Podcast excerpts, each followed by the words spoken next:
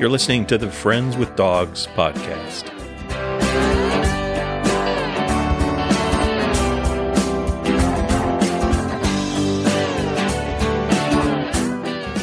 Welcome, everyone, to the podcast where we talk with friends about dogs. I'm Rick Maynard, and this is my co host, Gina Maynard. Hi, everyone.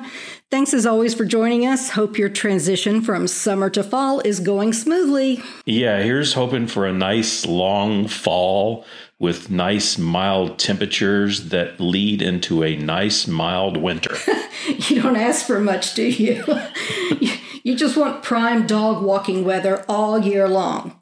But, you know, enough about the weather. True. All I want is to be able to walk my dog every day of the year and have both of us enjoy the weather. But enough enough of the weather talk. Let's uh, let's get to the dog talk. So, let me start with a question for you. Okay, shoot. I know for a fact that you're a fellow iPhone user because you spend your evenings about three feet away from me in your easy chair and I know that you have an iPhone. So I assume you get that report every week that tells you your screen time stats for the week, yeah? Yeah, um, I don't really love seeing it.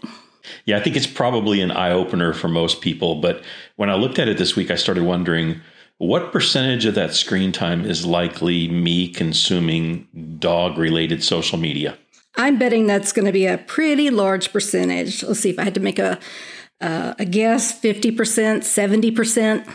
Probably so. Some days even higher. I'm, I'm not really sure, but it's a reminder how much time we spend reading dog content on social media, and it is a bunch.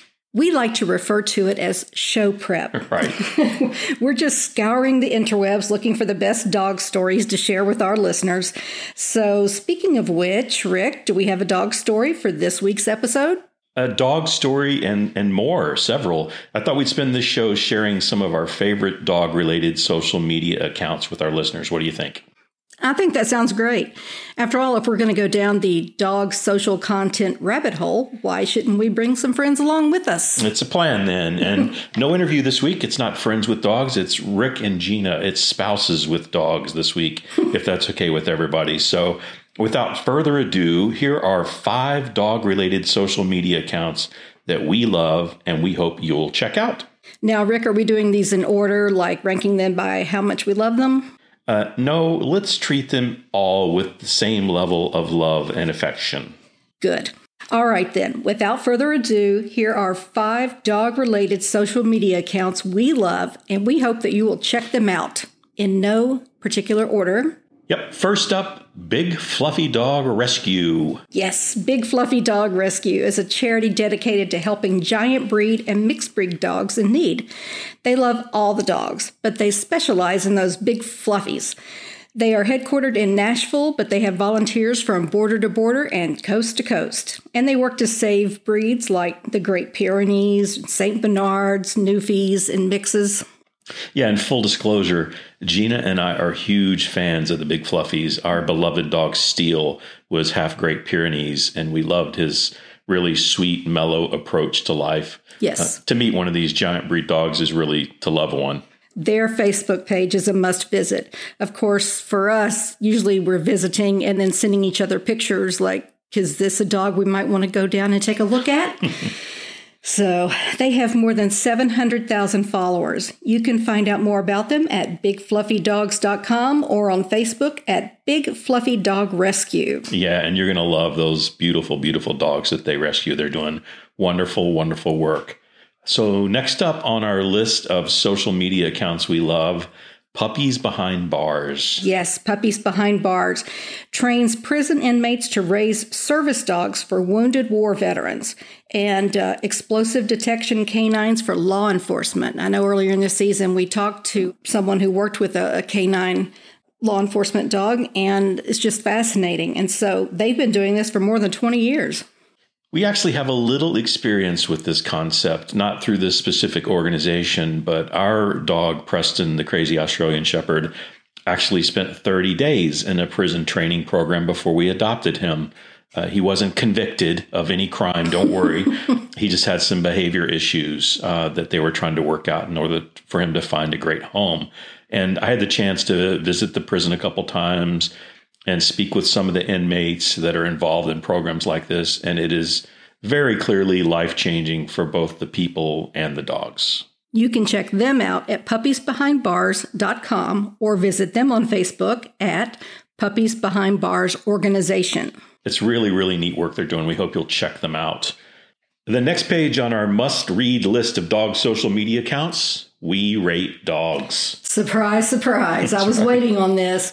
I had a feeling this account would be on your list. I can't imagine any of our listeners aren't already following this page, but. Just in case, plus, I love talking about what Matt does. If you're not following We Rate Dogs on Twitter, pause this podcast right now, go follow the account, and we will wait. I'm sure they're riveted. Give it a minute, they'll be right back. All right, welcome back. You're going to enjoy following Matt and his team as they rate all the dogs, each of which is guaranteed a 10 out of 10 rating or more. You know, come to think of it, I don't think I've ever seen a dog that's been rated as low as 10 out of 10. I think they're usually at least 12. Oh, that's good. Yeah. The thing I love about this account is they transitioned from something that was done just kind of on a lark, something that was just a fun way for dog lovers to share their love of dogs.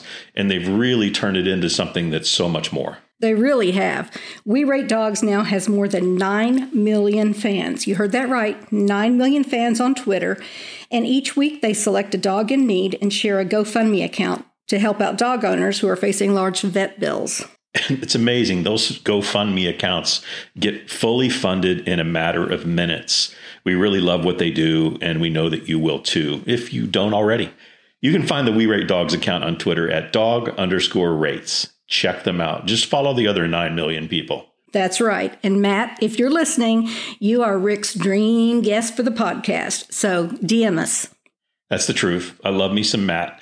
So next up, we're going to head over to Instagram for one of our favorite accounts. It's Rescue Pets of Instagram.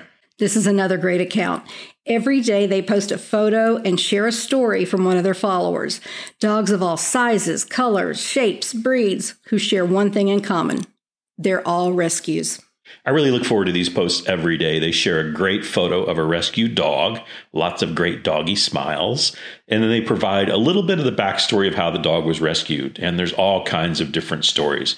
It's just post after post and photo after photo of happy endings. You need to check them out. Because this world needs a lot more happiness these days. You can find them at Rescue Pets of Instagram on Instagram. The last social media account we'd like to encourage you to follow is the Facebook page of the Louisiana SPCA.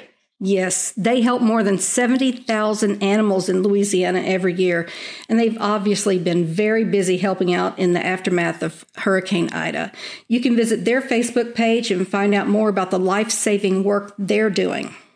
Their page is facebook.com slash the LASPCA. Check them out. And another shout out to a, previous guest, Chrissy Newman, who is the founder of Rescue Ranch, is out in Louisiana right now. They've been out there since August 30th, and they're working with the Louisiana Department of Agriculture and Forestry to help respond to some of the needs for water rescue, temporary shelter, and animal search and rescue. So we wish them a lot of luck as well. Yeah, another great organization. We had the opportunity to talk to them uh, earlier this year if you're fortunate enough to have not been impacted by the hurricane, just think about reaching out to a local organization in your area to see how you can help. You know, both the pets and the people.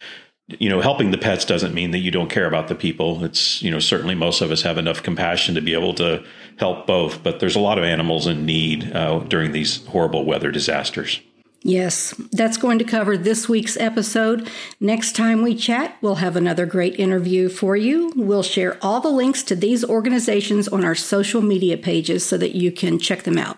And if you're passionate about an organization that's helping dogs, we'd love to hear about them. Just drop us a line and we'll check them out. And maybe we'll even have the opportunity to feature them in a future episode. And I've given a couple of shout outs this episode, just a just one more to all the people who've become our friends on Twitter and Instagram and Facebook. We really appreciate you and thanks for following our account and we love following your accounts as well and seeing all the pictures that you post. We do love all the accounts that we are following and we appreciate all the photos and the stories uh, a lot of you folks are helping account for that 50 to 70% of our content on our iPhone every week that is dog related. So thank you. that's true. And be sure and, and say hello every once in a while. Well, that's it for this week. We look forward to talking with you again in a couple of weeks. Yeah, in the meantime, go do something nice for a dog today. Thanks, everyone.